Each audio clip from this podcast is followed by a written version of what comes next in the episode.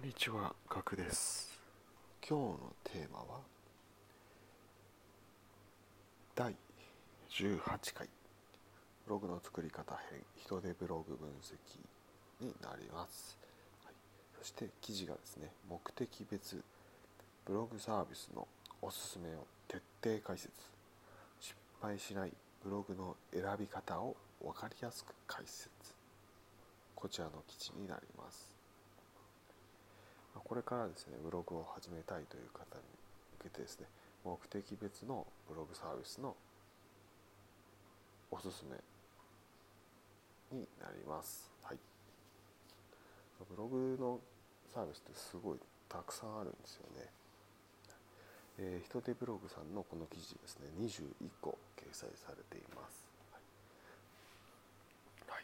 い、なので、その21個、本当はもっとたくさんあると思うんですけども、21個を掲載して、その中でですね、目的別にやるならこれっていうのをですね、4つに分けてですね、回答されています。簡単に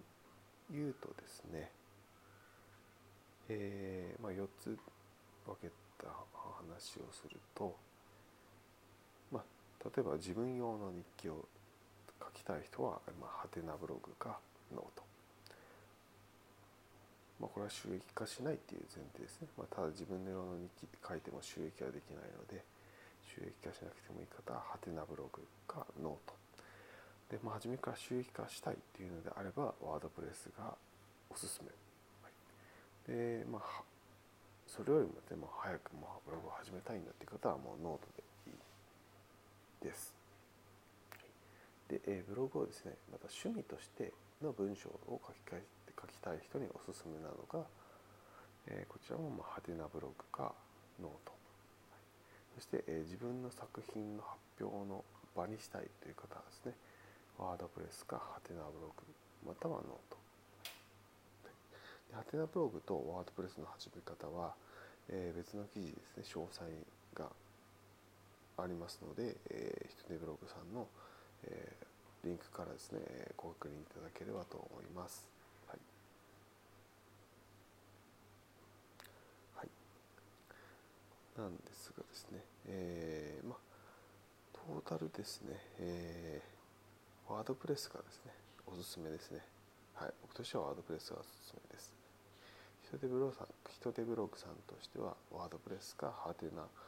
ブログプロというですね、どちらかのおすすめになります。はい、で、収益化しなくてもいいよという方はですね、ハテナブログかノート、はい、どちらもですね、無料で始められます。ノートはですね、すぐ始められるので、割と簡単なのでいいと思います。また現状だとですね、結構 SEO がですね、強いのでですね、ノートもおすすめです。目的別にですね、あったサービスを選ぶための、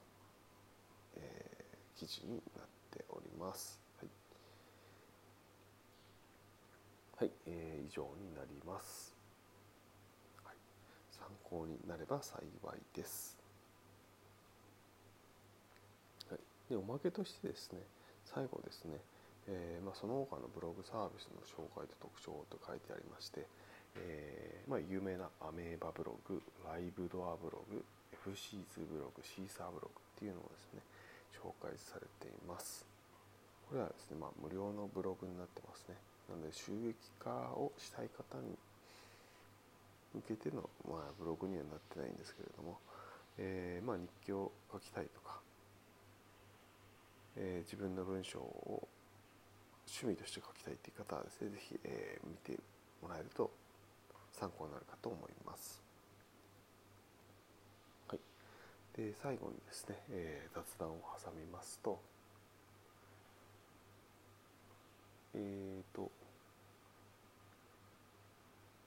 そうですね。雑談。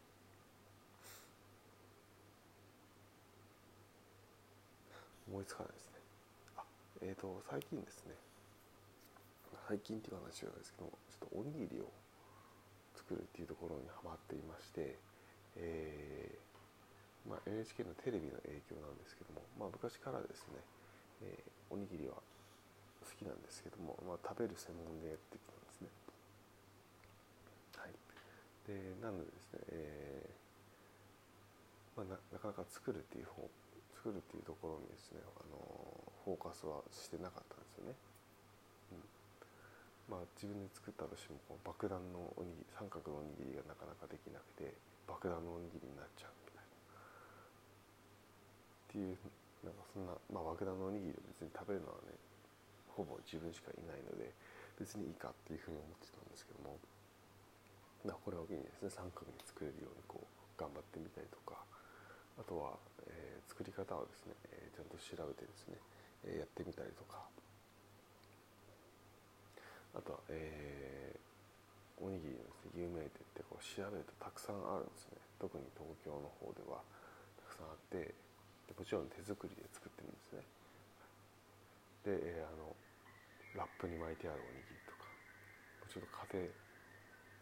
庭の、まあ、お母さんが作ったようなおにぎり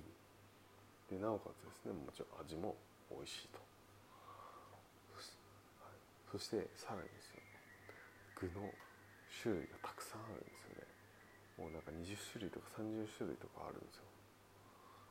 おにぎりの具が。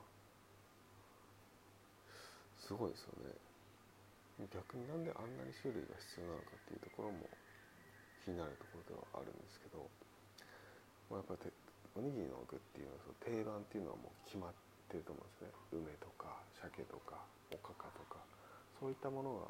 がだけでも、まあ、5種類から10種類ぐらい出てしまうので、さらに増やすとなると結構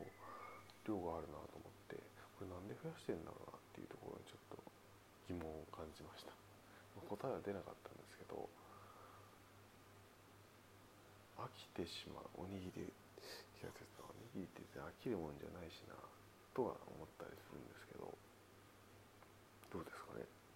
まあ、挑戦してみたいって気持ちはあるんですけど、やはり定番がやっぱり選ばれやすいわけじゃないですか。でそのちょっと選んで挑戦してみたいっていう気持ちのために、その仕入れと新しい具の仕入れとかコストとかかけてるっていうのはどうなんだろうな、どういった意味があるんだろうなと思いましたっていうちょっと疑問で終わっちゃうんですけど、何か知っている方、なんか目的が分かるよっていう方はですね、ぜひ教えていただけると助かります。はい、こんなおにぎりの話をして今日はおしまいにしたいと思います。はい、ご清聴ありがとうございました。それではまたお会いしましょう。ではでは。